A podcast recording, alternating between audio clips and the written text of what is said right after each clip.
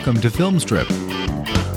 These podcasts are spoiler filled as we discuss the plots, characters, and themes of the films in review. All content used or discussed in these podcast episodes is the property of the respective owners and used under the Fair Use Act, Section 504, C2, Title 17. Welcome to Filmstrip. I'm Jay. I'm Irina.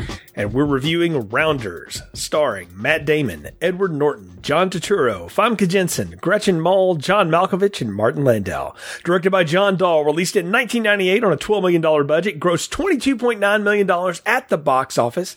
This film cited by a lot of professional poker players for its accuracy in the games and for getting a lot of them interested in the game and for a lot of the lingo in it and such. And I, I just gotta ask, uh, Irina, why are we talking about Rounders tonight? I don't know why are we talking about rounders tonight. I think you brought this up.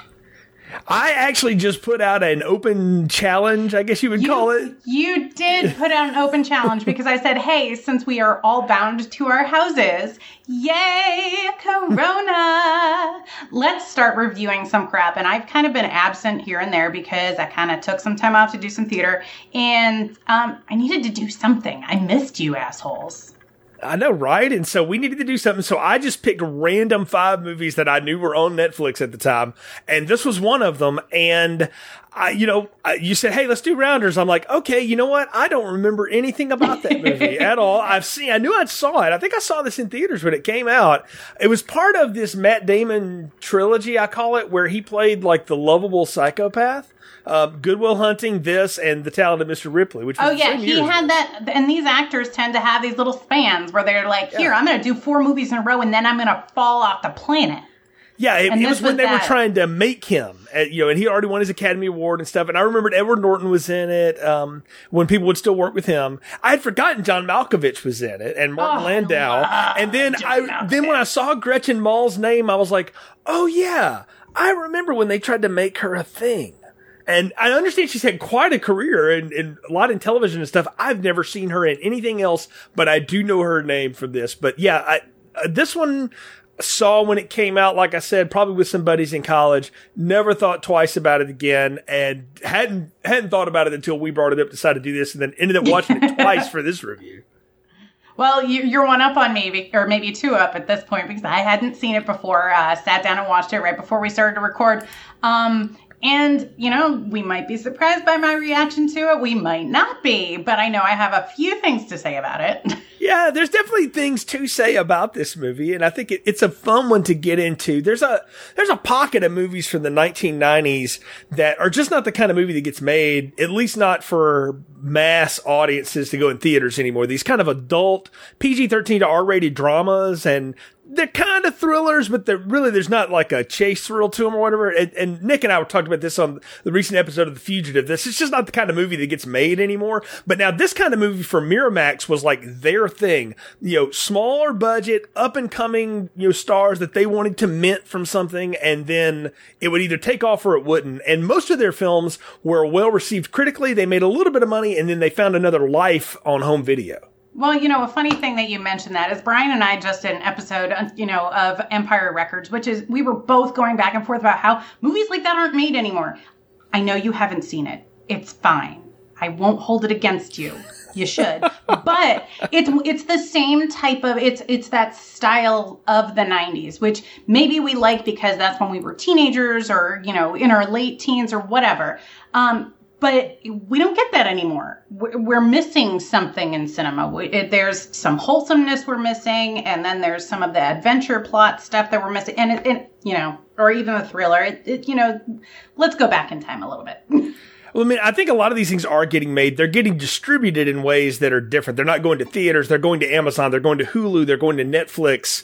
Uh, they're going to Disney Plus now and Apple TV and all those kind of things. Or they're going to straight you know, cable television. AMC does shows and HBO and all that kind of stuff. I think that's Don't where bring Hallmark into this because they're not doing any of that. They're they are a whole different subgenre, as is Lifetime, which people heard us try to convince Simon Brew what Lifetime movies were uh, that listened uh, to ah. our most recent session show. But yeah, there's this is a kind of thing that gets made, but it doesn't get the kind of push. Now, when this movie came out, I mean, again, this was a big deal. I mean, you had Academy Award winner Matt Damon, and you had Edward Norton, who everybody still wanted to work with at the time, and yeah, it's got again Gretchen cast. Mol, who everybody wanted like to be the next Gwyneth or something, and Famke Janssen, who nobody knew from anything at that point, but who was an upcoming actress. She had been in a Bond movie with with Pierce Brosnan. She was in Goldeneye, and so she had really kind of burst onto the scene. And then you got Martin Landau, because who was sort of like Miramax player, and then John Malkovich, who'll just do stuff because he has nothing else to do. I mean, that that man like can be anything, anywhere, and he's in like three scenes, and he's always I- good, even in bad I love John Malkovich, but you know, before we get way ahead of ourselves, why don't you give us a plot summary? I will do that. Okay, so Matt Damon plays Mike McDermott, a genius poker player whose winnings have paid for his college and half a law school up to this point. He dreams of someday being a world champion of poker in Las Vegas, but still tries to balance a quote regular life with this. And when Mike gets wiped out by a Russian gangster named Teddy KGB, the aforementioned John Malkovich, running an underground poker game, he leaves it all behind, decides to get a job for a legitimate business run by his poker mentor, Knish, John Turturro, and focuses on school and life with his future lawyer and girlfriend, Joe. And all things change though when his best friend Worm, played by a scene stealing Edward Norton, gets out of jail and entices Mike to play cards for money once again. When Worm gets himself in deep debts with ruthless thug and one in particular named Grandma, Mike agrees to start playing again to help his friend secure funds, especially when he finds out Worm did a lot of it on his name's credit. Joe leaves him. Mike blows off law school, even though he's caught the doting attention of law professor Abe Petrovsky, and he tries to build up enough stakes for Worm and him to get out of the hole when Mike and Worm get caught cheating at a bunch of uh, off-duty state troopers games, bad idea. Uh, Worm splits town, leaving Mike holding the debt. Mike strikes out borrowing money from Knish, who has repeatedly warned him to just play enough to live and not to dream so big. And that's when Mike tells him about the time he took down a major poker champion, Johnny Chan, just to see if he could do it, and he did it on a bluff. It was that hubris that led him to go so big after Teddy KGB earlier in the game when he lost all of his money. So Mike gets a $10,000 loan from Abe Petrovsky, his professor, and enters into another game with the Russian. Mike wins back enough to clear his gangster debts and half the debt to the professor. Mike wins back enough to Mike wins back enough money to clear his gangster debts and half the debt to the professor, but is goaded into playing another round with Teddy. And this time, Mike outplays the Russian, having earlier realized what his amazing tell with a set of Oreos is, and walks away having cleared all of Worm's gambling debts that had his name tacked to it, paid back Petrovsky, and is back where he started at the beginning of the movie, three stacks to high society, or $30,000 to the rest of us, and he heads off to the World Series of Poker in Las Vegas to see if his name's on that championship after all, finally chasing what he wants to do. And that's the plot summary for Rounders. Uh, but it was, you know, I, I, there are some things in it that you watch uh, that Matt Damon does beautifully, and I, and I and now that we're kind of in the middle of this, we're not really in the middle of this, but I'm going to go straight to John Malkovich because I love him so much. We see the classic um, Matt Damon when we start the movie, um, and Gretchen. I don't know how she did it, but that woman laying in bed in the beginning of the movie looked like he had just left Marilyn Monroe to go play poker. Now, what man in their mind or their right mind, their wrong mind, whatever mind, would leave her laying there? But he did um, to go play this poker game. But the first, you know, the first villain, I'll call him, that we see is John Malkovich, and we just see his eyes. And from that moment on, I was like, oh, I'm sold. It's John Malkovich. I'm done. Every, literally every movie he's ever done, I've for some reason fall into a hole and I'm like, okay, I'm just going to sit here and watch it and actually pay attention. But he has such charisma on screen, even in the first 30 seconds we see him. It's great. Yeah, if they had cast that with anyone else, it would not have worked. It would have come off as hammy and cheesy because what he does is totally hammy and cheesy. But because it's Malkovich and because he can just chameleon into roles like that, it really gives Damon somebody to play opposite of and everybody else too. But really it's him and Damon across from those poker tables. And I mean, let's, let's face it, Malkovich is in three scenes in this whole movie, but he's such a memorable piece of this because you can't forget the, the cheesy lines and the accent and the twisting of the Oreos and the way he splashes the pot with his chips. and he's just so over the top with everything. And he, but he won't let it go. And you also realize this guy is a ruthless, ruthless poker player. And you also you want the learn cookie? That's my favorite. That's my favorite. You know, exactly, he- and you learn too that he has mob ties everywhere. He's got his hands in so much stuff around town that he's central to this whole plot. Yeah, no, no, no. He he really is right down to the point where, um, you know, Matt Damon. He is going to get his. He and his girlfriend Joe are still together after he loses all that money, and he goes to get his buddy Worm out of prison, and he gets sucked right back in, and we realize over time how connected Teddy KGB is. Oh, totally. And let me ask you this: the way Mike's got that cash stashed around the apartment there. I loved it.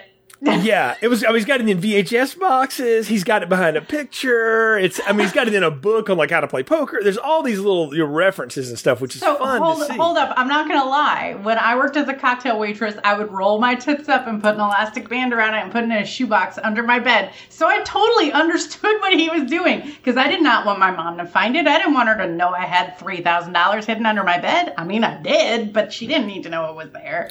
Right, but th- this stuff's so amazing. He's got thirty grand, right? That he's won, and we find out mm-hmm. later in the movie, which is a great reveal when he does it with Knish at the bathhouse, that he won most of that just at the Taj Mahal one weekend, just screwing around playing poker. He sees Johnny Chan walks in, and he's like, "Screw it, I'm going against him," and he ends up, you know, raking six thousand dollars off the guy because he got him to bluff and, and fold when he had nothing. He had nothing Right. in his hand. And it's like he knew he could sit at the table. That's why he goes to Teddy.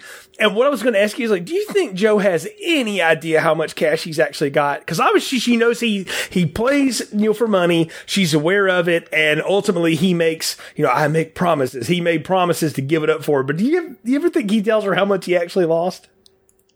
I don't think he told her the total. Um, she, I don't. If, there's this part of Joe that, as much as she appreciates him and their partnership, relationship, whatever it's called, um, she doesn't really recognize how smart he is because the guy is friggin' brilliant. Um, a to be hiding that money. B he goes into this poker game with all these judges that he wants. You know he wants to be able to work for them, and he says, "I can tell you what cards you have, and you know how you know how you should make your play and everything."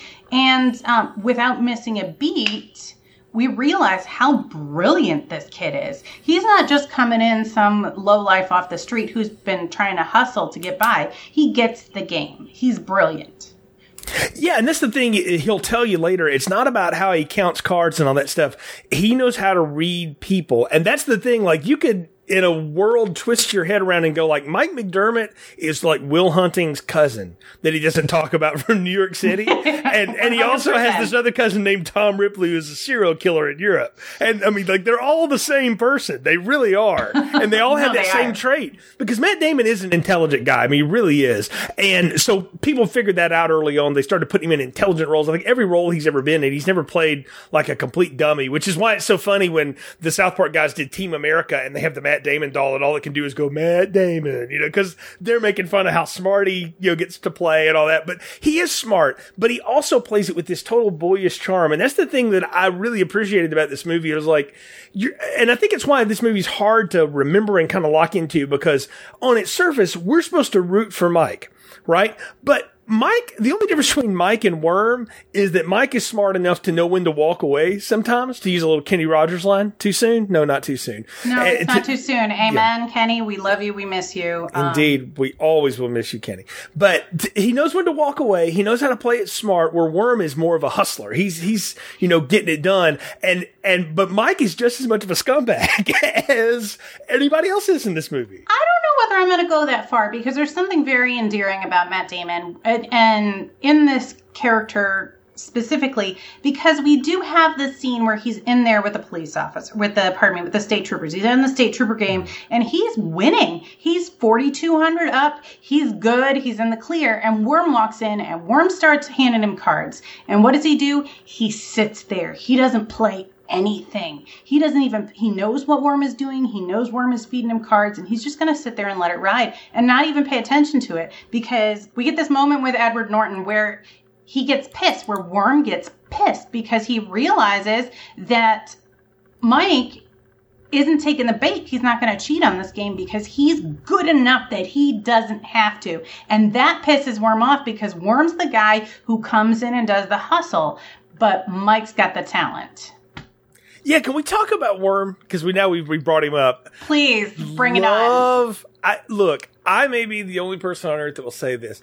I love watching Edward Norton do his thing. I know he's a pain to I do work too. with, and all this. stuff, But the guy's right. That's the thing that nobody wants to admit is that Edward Norton is actually right about all the stuff he wants to change in the movies he's in. He makes them better. Isn't he a director now? Doesn't I think he does some of that now. Yeah, you finally yeah, just he said, must be a "Screw it." director and a producer because that's the mentality that would be good for that. Like, I see this, I want it this way, done. Well, he's But- not all that different than Malkovich. He can control a room with his face and with just the slightest little twinge of his language. And that's the thing about Worm is he is a total scumbag and hustler, and he doesn't care if you know that. He came from nothing. He's gonna be nothing. He don't care. He's hustling guys for cigarettes. He's making sure you know the the white Aryan guys get their payoffs in prison, while the black guys get their payoffs, and while the guards get theirs, so he doesn't have any trouble. The guy's a hustler, and there's one thing that is true, and Coach JB has taught us this: hustlers survive, and that guy survives.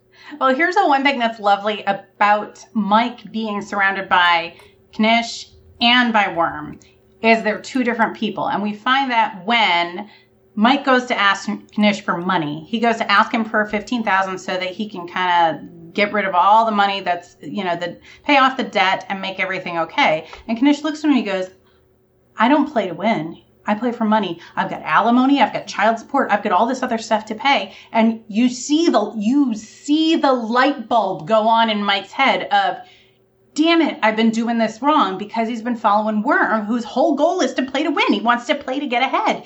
For him, it's not about, you know, getting somewhere in life like it is for Knish. You know, they talk about Knish's character. And by the way, I love the fact that, who is that? John Turturro? That's John Toro. Straight face the entire movie. I don't know how many takes they had to do that with, but the man is stone solid the entire time. Uh, and it's beautiful because that character needs to be because Worm is it's like we have the angel and the devil on Mike's shoulders of who's how is Mike going to do it? Is he going to go with Worm? Is he going to listen to Knish? You know, we don't know where he's going to go. Well, and that's the thing about Ken and particularly Turturro. He's another one of those just ice cold character actors. You can put him in anything, and he can make it work. And I, I mean, he, I've seen him in like bad Transformers movies, and he's still good. You know, I mean, he just makes it work. But I, what he talks about is, I just play and you know get enough by. But what you also know is that that is bullshit because he's got businesses, he's got real estate, and all that stuff. What he doesn't play for is glory.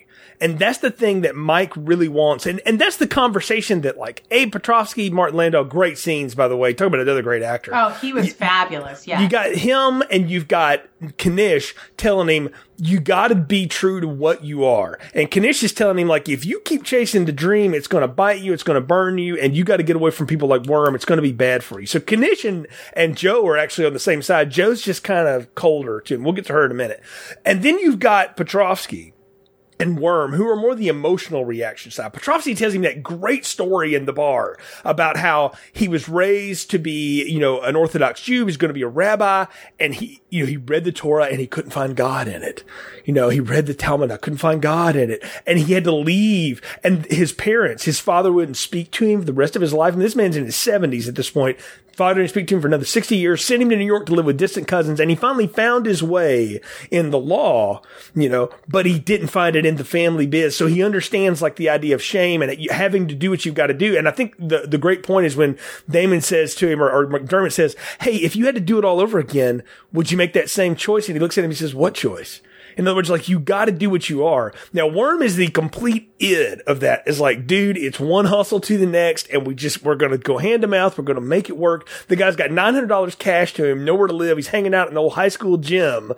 And he doesn't look like he's worried about it at all. And that's the cool thing about the Edward Norton character is there is no way on earth you want anybody to emulate that guy right? You do not want to hold that guy up in esteem, but you have to give a little credit for like, but the guy lives. Again, hustlers survive.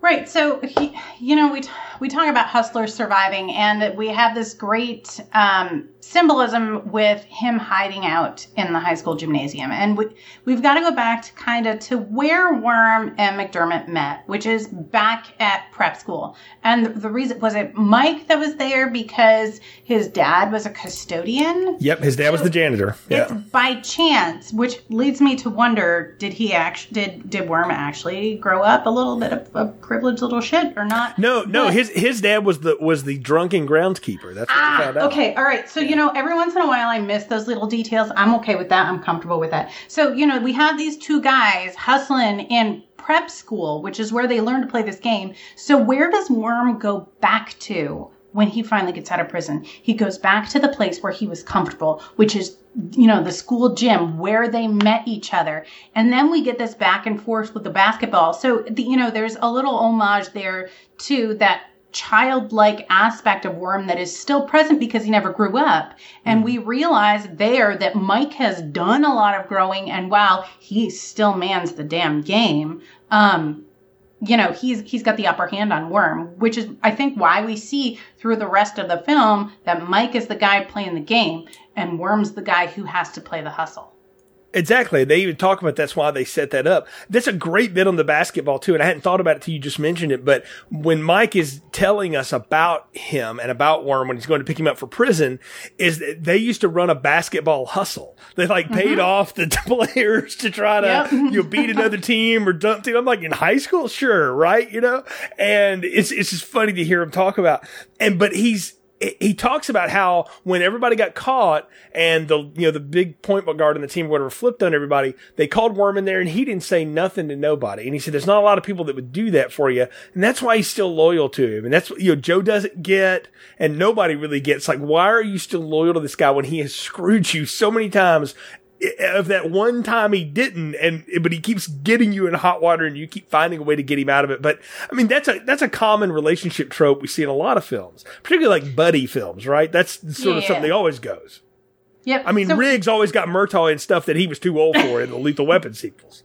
right. So you know we got to talk about buddies here though because we've got Grandma who um, is who Worm owes what fifteen thousand to, right? Yeah, he owed like 10 2, and then Grandma, because he got backed by Teddy KGB, we find this out at the end, but it's important just to lay it out now. He's out on his own as his own like gangland pimp kind of guy. He's obviously a pimp.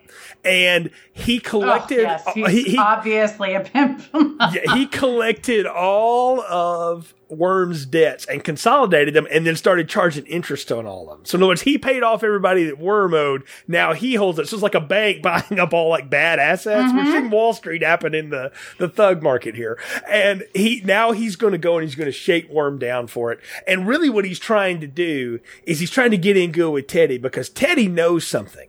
Teddy knows Mike's good enough to beat him. Now he didn't beat him but he knows he's good enough. And that's a threat. And also, we can't have people like that out there. And I also think Teddy is trying to get at Knish, and Knish will not take the bait. So if I go after his boy, maybe I can get him. That's kind of what I'm thinking. What do you think? No, I, I, I, I think some of that is it. I think some of it is uh, Grandma trying to get the upper hand and just prove to Teddy KGB that he's worth being linked with. Um, because if Grandma can take out this guy that owes him all this money and then take down Mike, who is the super talented poker player, then you know he's kind of got all the cards in his hands. But I, I love the acting with Grandma, especially when we kind of get to the end of this movie, because you know we get to we get to the height of the movie where Mike goes in and plays Teddy KGB again, and Grandma of all people is is the the straight man in the room going, "What the hell just happened?" As Mike comes through with that win, and it's it's it's fabulous. I I, I love every actor that has been put in these parts, specifically the you know the great character parts of uh, John Malkovich and. Um, Edward Norton. I love watching both of them on film. They both play characters that are typically not likable. I mean, even in being John Malkovich, John Malkovich wasn't that likable, but you know, um, but but they there there was a really great balance here. But with Grandma, I I think Grandma's just always trying to get one step up. And I wish everybody could see me with my hand gestures here as I sit here and go one step. Yeah, no, no, no. It's it's fun to watch, and especially how he goes about doing it and ultimately fails. Well, and the thing you can say about Grandma, though, I mean, he's a total lowlife and he's a thug, but when it when it finally goes down at the end and Teddy's like, no, he beat me fair and square, pay the man his money, and he leaves. Grandma's like, all right then, and because he he honors the street justice, right? Oh my god! Because he knows if he doesn't, like a hundred people are going to shoot him tomorrow. But that moment is beautiful. They have John Malkovich go through this fit. He's throwing tables, he's throwing cards, he's throwing chips, and then he looks back and he says, "Well, pardon me." He th- tosses his cookies. literally, unintended, he throws, because he literally yeah. takes his tray of cookies that are in a yes. chip tray and throws them at the wall, which is great great symbolism, not symbology. Let's not go back to Boondock Saints, but it's great symbolism. And um, when he turns around and has that dramatic moment where he takes a breath and he realizes, wait, I have to a, be respectable, otherwise people aren't going to come here and play me. Um, B, shit, I have to honor this because this little a hole beat me fair and square. Um, and then says, nope, he won.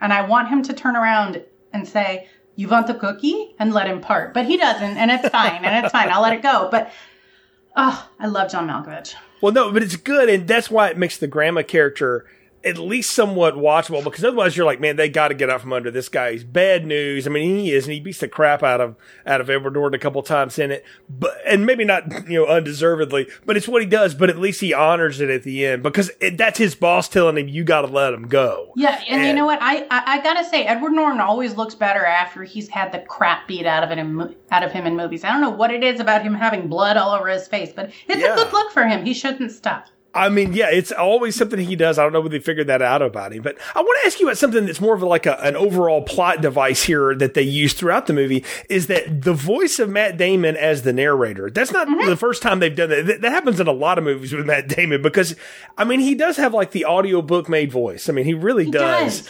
And, and it's, it, it's interesting, and I like that as a as a narrative device. What I would ask you is, does it work the whole time? Because usually you get that like in an intro scene and maybe at the end, but it really carries you throughout the movie when there's not a lot of dialogue.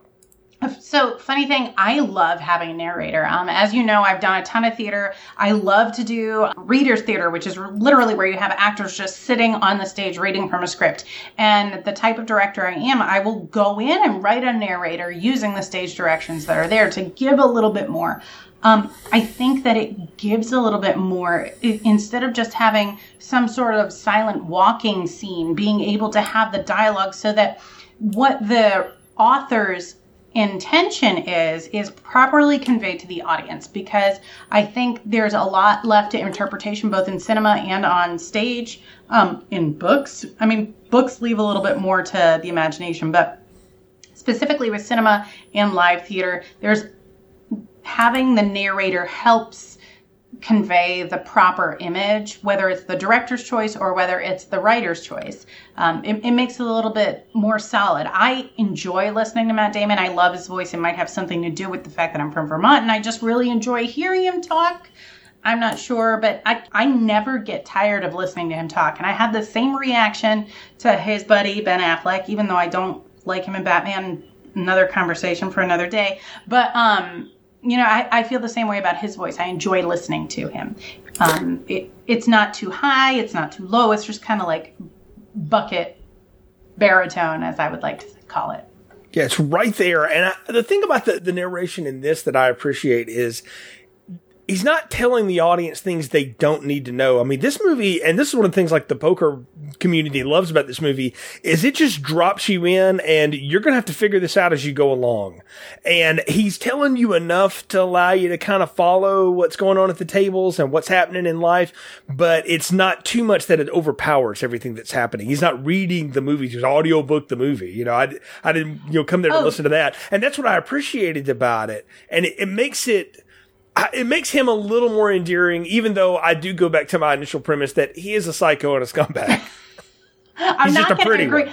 I'm not going to agree with you on any of that. We can discuss that off. I want to touch base on um, Martin Landau's performance in this again because I don't think we really got into how adorable he is and he's like the super innocent guy that's there even though he's the older guy yeah, yeah you know there's always the older guy that has some sort of hope for the younger guy who who's coming up in that field. And the other guys at the table during the entire judge poker scene um, and i have another point to get to besides the judge poker scene but um, the other guys they they have that kind of scumbag feel. And i think unfortunately it's the it's the uh, the lawyer uh, stigma that's there is that lawyers are scumbags, which is not true. You and I probably both know multiple lawyers that are fabulous people, but mm-hmm. um, these these judges, you know, they're they're the haughty judges. Hey, I've got money to toss around. Hey, don't you know who I am? Type of guys.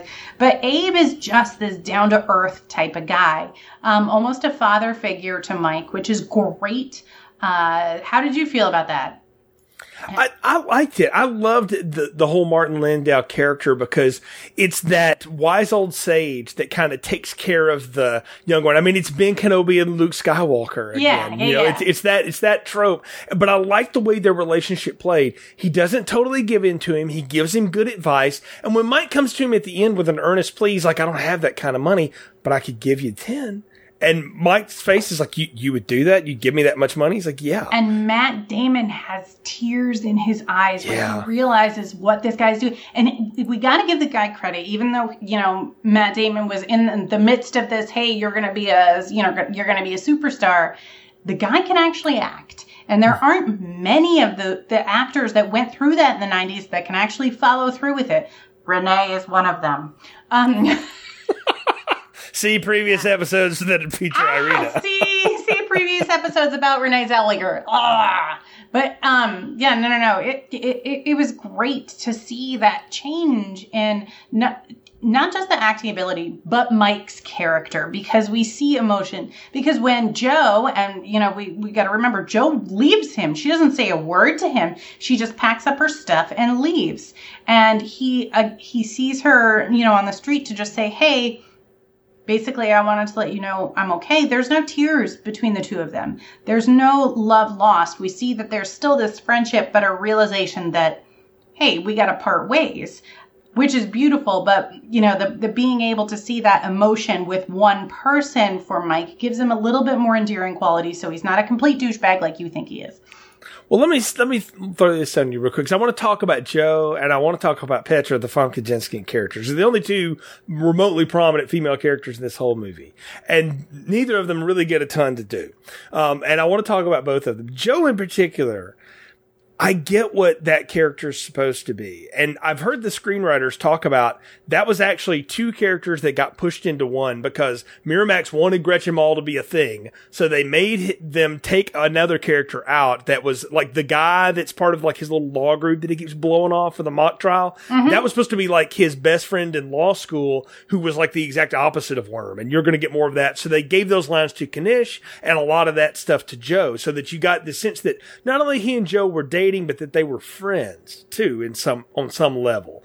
It, the problem for me in this, and I'm not trying to be sexist, so I need you to check me and tell me if I, if I'm being so. Gretchen okay, Mol let me check you. Let me Gretchen, check you. Gretchen Mol is terrible. She is horrible. She has no emotion. She has such blank responses to everything in it. And it's a real shame because it's not John Dahl, the director. Everybody else is given a bang up performance and is put together. Am I missing something with her? Because she is so boring. There are some actors who you can direct the fuck out of. There are some actors that you put out there and you think, oh, good, they read it well in auditions. Let's go ahead and cast them. And they don't grow. She had no growth there was no growth of character. There was nothing.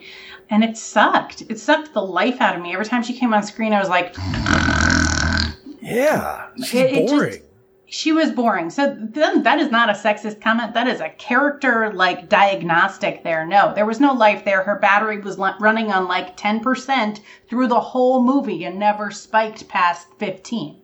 Famke Janssen is a friggin' goddess in all things and is oh, wonderful yeah. in this movie. And I loved the little hints of the story that you have that her and Mike have had a few, mm, you know, moments together. And she comes over to, got to collect a little bit of the debt. And okay, you know, he makes that good. And she's like, but you know, I'm not just here for that. Like, you know, if you're lonely, we can, you know, hang around, have a little fun. And he, he pushes her off, and I'm sitting there going, I'm like, man, Mike is a man with strong will because uh, I'm sorry, Famke Janssen is a stone cold fox.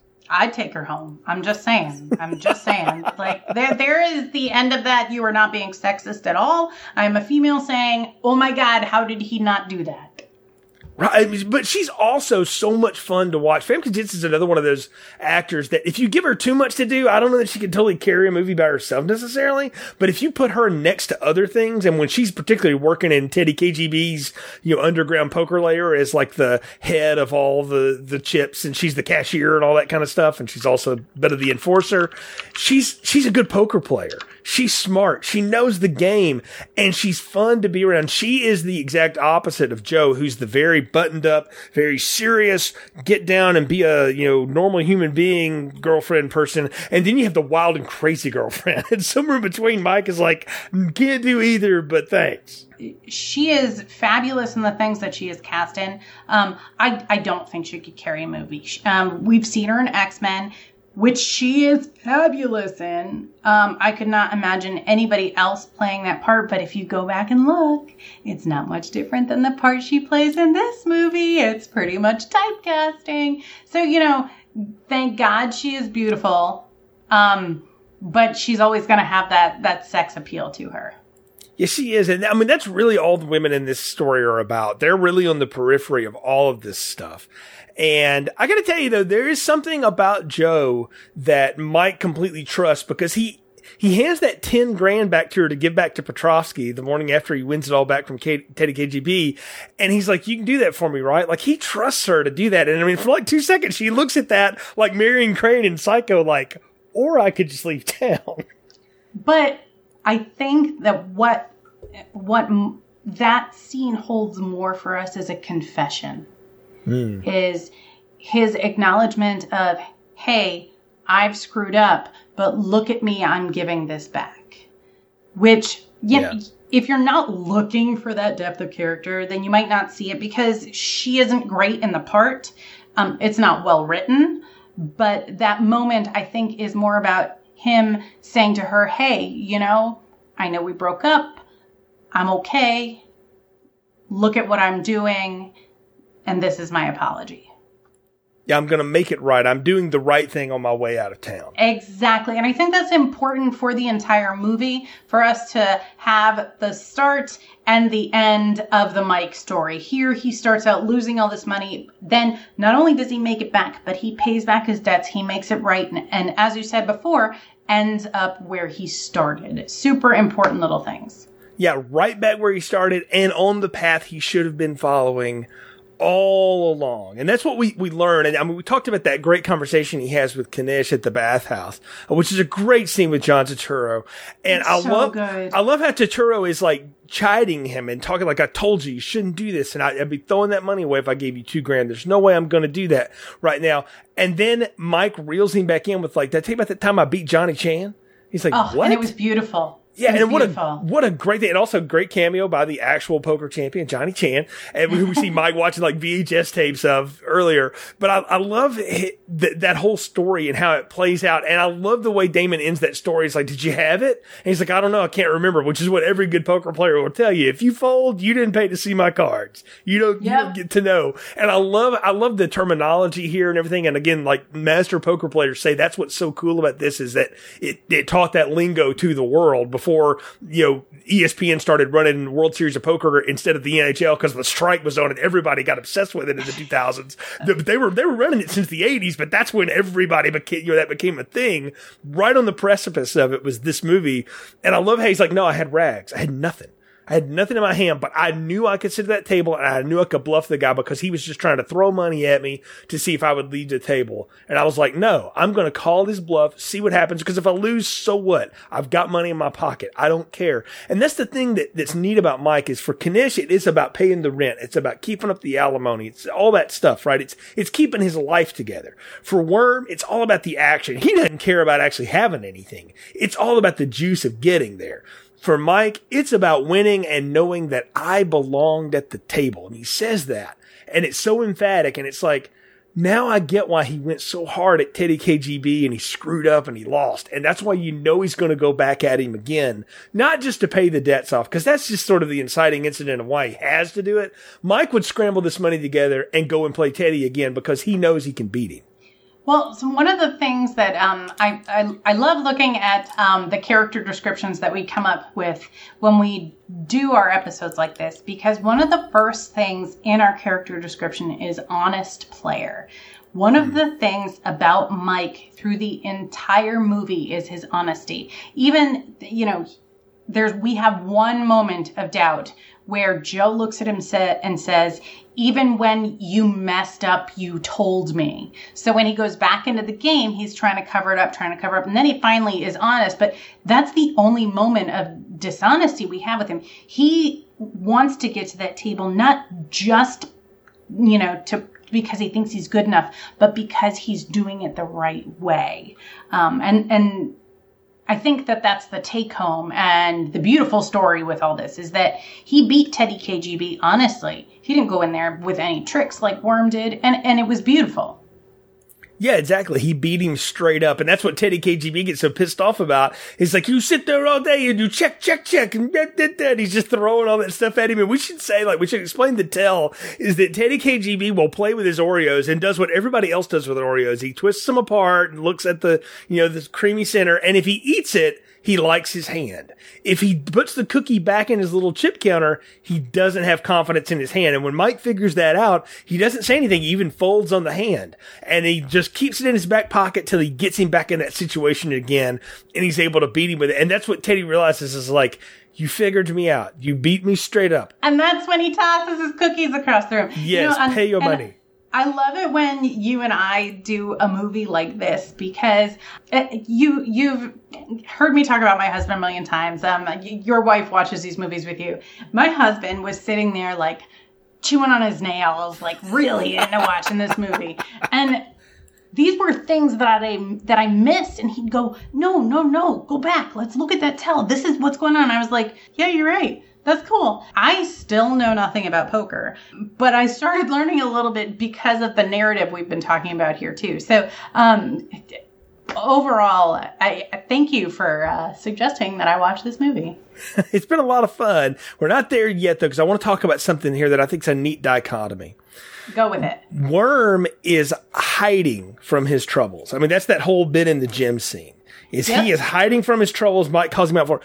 But Mike runs from his. He runs from his biggest trouble, which is just being honest with who he is and what he really wants. And when he finally comes to grips, he, he's basically forced to come to grips with, I gotta play because we, I gotta win. We gotta get out of this, but I gotta let these people know that I'm not a ruthless person. I'm not a cheat. I'm not a hustler. I can beat you straight up because I'm smarter than you, because I work harder at this, because I'm better at the grind. And I thought that was an interesting dichotomy, particularly after they get their crap beat out of them by the state troopers. Which how they got out of that alive, I'll never know. I have all, no clue. They were on the floor like curled up, being kicked and like yeah. punched by like 25 guys, and it's just the two of them. Yeah, they are beat to a pulp by the end of that. But I love at the end that like Worm's like, no, seriously, dude, it is highway time. I gotta go. And Mike's like, no, I'm going back, and I wanted to ask you. So, what did you make of the dichotomy of the fact that Worm hides from his troubles and Mike kind of runs from his destiny? Um, because Mike wants to be an honest guy, and he doesn't view poker playing as being an honest living well, you know, other people might. Obviously, there are people who are famous for being good at poker. Um, you know, in Mike's mind, that is not an honest living. So I think that's where we find we find that change um, or that di- dissonance between the two of them. It, it, Worm just wants to get ahead and, and scrape by to stay alive. You know, we've got staying alive, staying alive here, and then we've got you know somebody singing "I'm Still Standing." So. Um, but I but I really think that Mike's big thing is that he he wants that honesty. He's an honest guy. That's why Matt Damon is so perfect in this part because he just looks like the classic American guy. I think Mike thinks poker playing is an honest way to make a living the way he does it. What I think we're seeing him react to is that Joe and everybody else in his life outside of Worm and maybe, and even Knish in some way have tried to tell him, you ain't got to do it that way. You can do the respectable, normal nine to five, you know, whatever. Right. And I think what we're seeing here is, is a guy who is coming to terms with like, no, I'm not going to do the straight you know thing that everybody else does. I'm going to do it my own way. It's the kind of kid who says, "You know what? I don't need college to do what I want to do. I'm going to drop out. I'm going to start my own business." And 15 years later, Amazon.com is the thing that we all live by. You know, it's, hey. it's that, it's that kind of stuff, right? Yeah. I mean, it's, but it's that kind of entrepreneurial spirit that Mike really has that he is desperately trying to keep down because all these people are telling him. And I think what sends him over the edge on it is when Petrovsky lays that story on him and it finally clicks in his head that like, there is no choice, Mike. Y- you have to do what you have to do. Even though it cost me my family, I couldn't be a fake rabbi. I had to go and find what was me, which was the law. And I mean, it sounds hilarious when you say it like that, but it's such a heart wrenching story the way uh, Landau lays it out. And you see that resonate with Mike in such a way. And then when he gets the money from him, he's like, I mean, he tells him, he's like, look, I, I got sent here because it was the last thing my folks could do for me, my mother could do for me. And it was one of those kind of pay it forward. If I ever got the chance and I saw that in somebody else, I, I have to do this. I'm compelled to do this for you, even though this is the dumbest thing I could do is hand you ten thousand dollars right now. I'm going to do it because it's the thing that got me where I am too. So it's it's a neat circle there. That's that's what I think Damon's doing. Yeah. No, it is a great circle. And then all of a sudden we have me in my mind and my musical theater mind going to Hamilton's not throwing away my shot. And there we've got it. He's got it that one chance, you know, to make and it there are so many songs that are written that way. Not just Hamilton, but I'm pretty sure Eminem did a song like that. Yep. So, you know, it, it, it's the guy trying to say, you know, I can either settle for what I've got or I can push myself for what I love. And yeah, I, I mean, oh, I love it. I'm sorry. No, it's no. Look, for it, you. it's a, it's a neat thing though. It's a neat dichotomy. It's a neat way that it all plays out throughout the movie. And I wanted to ask you one last thing. What do you think happens to Worm? I don't care. Is that bad?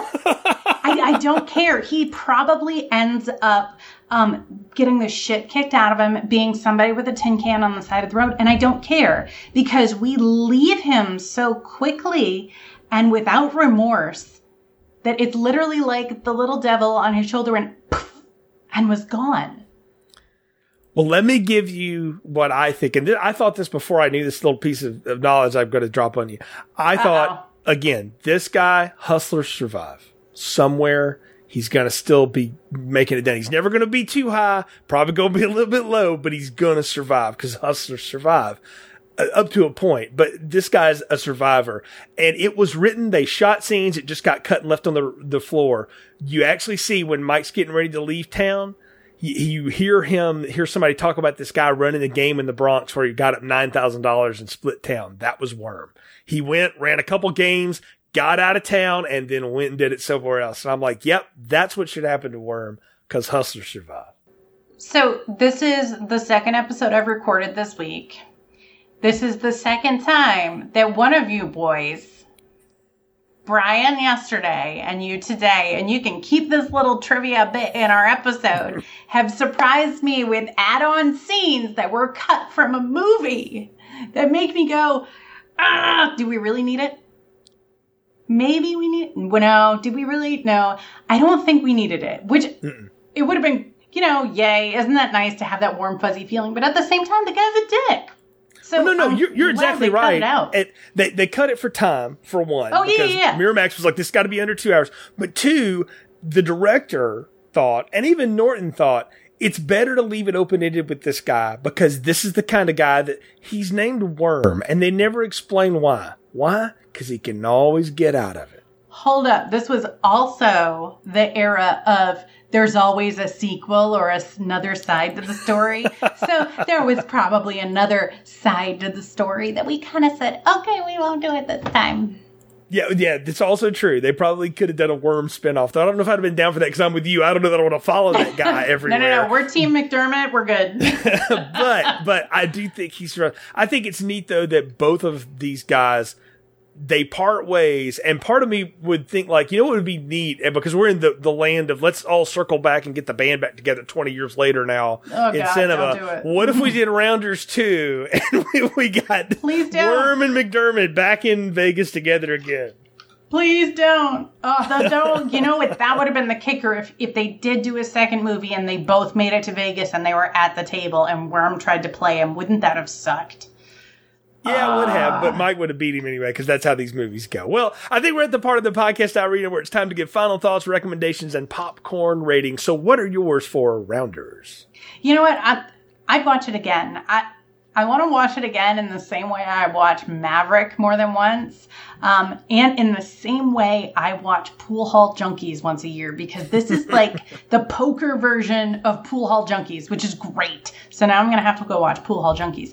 But um, so yeah, I would recommend watching it. It's a good movie. It's you know get together, have a couple of beers with your buddies kind of movie. Um, you can even sit down and watch it with your girlfriend or your wife. It's great. And um, as for popcorn, I'm gonna give it a medium with cheese because we know how stingy I am with my popcorn, and maybe a little bit of black pepper because it's got a little spice to it.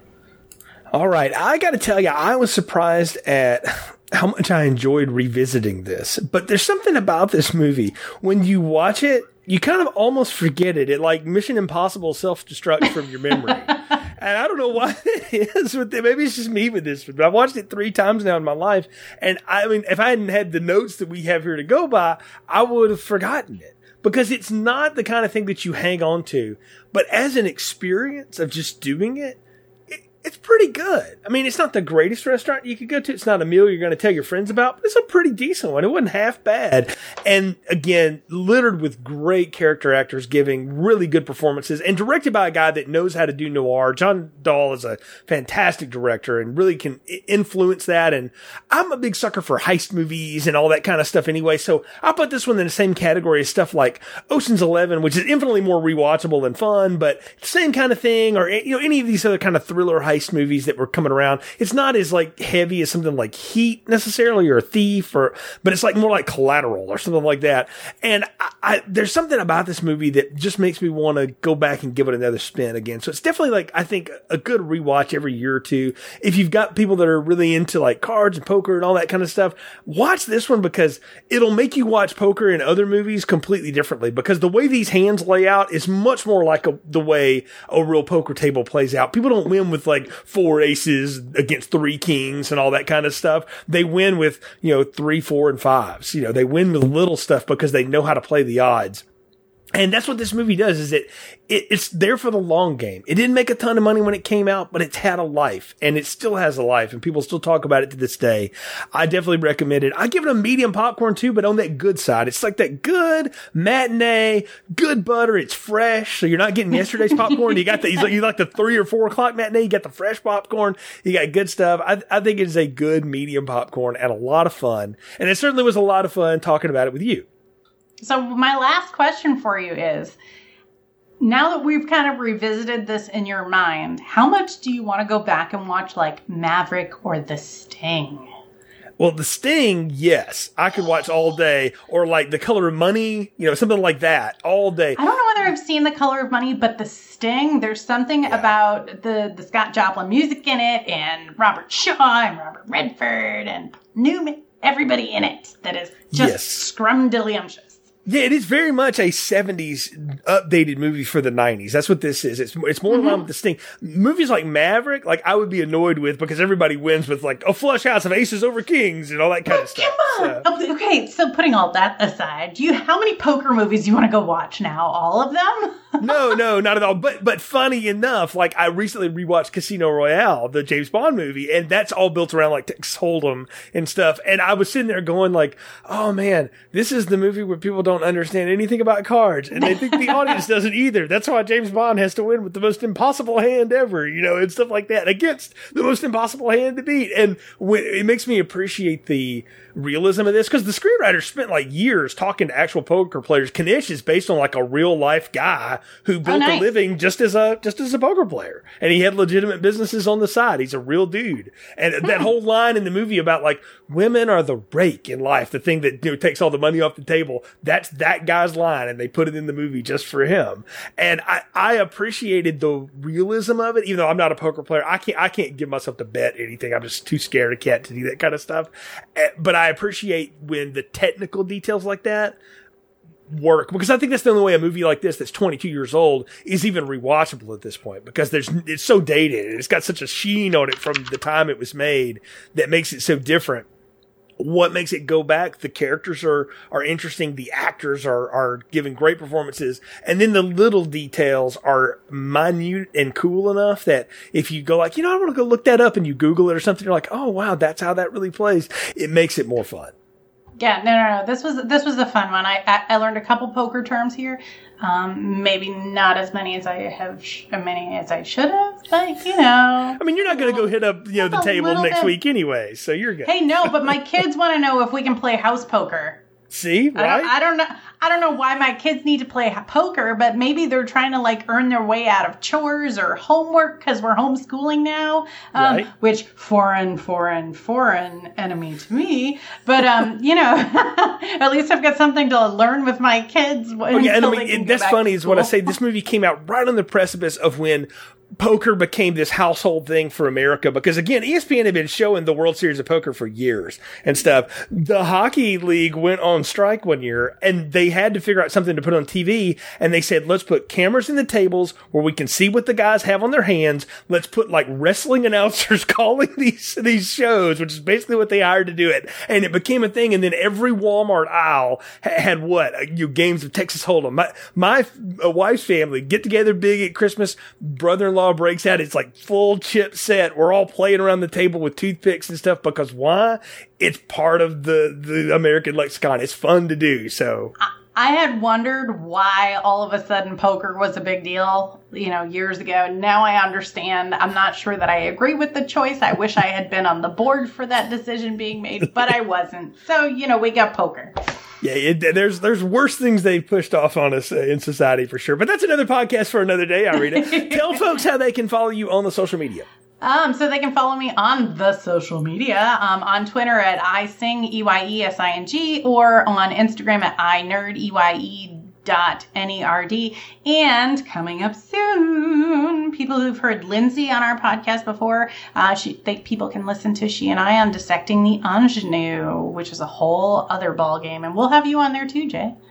Very fun. Looking forward to that as always. Thanks again for joining me, Irina. Folks, thanks for listening to this episode. You can find more episodes on our website, filmstrippodcast.com, as well as everywhere else you can subscribe and download the show. Google, Spotify, Stitcher, Apple, you name it, we're there. You can follow the show's social media at Filmstrip Pod on Twitter and Instagram and search for Filmstrip Podcast on Facebook. And we really hope you'll catch up with us. Let us know what you think of the shows. We appreciate your support. Until next time, for Irina, I'm Jay. Thank you for listening to Filmstrip. Thank you for listening to Filmstrip. You can find more episodes on our website, filmstrippodcast.com. The Filmstrip theme music is produced and performed by Frozen Lake 121. All content used or discussed in these podcast episodes is the property of the respective owners and used under the Fair Use Act, Section 504, C2, Title 17.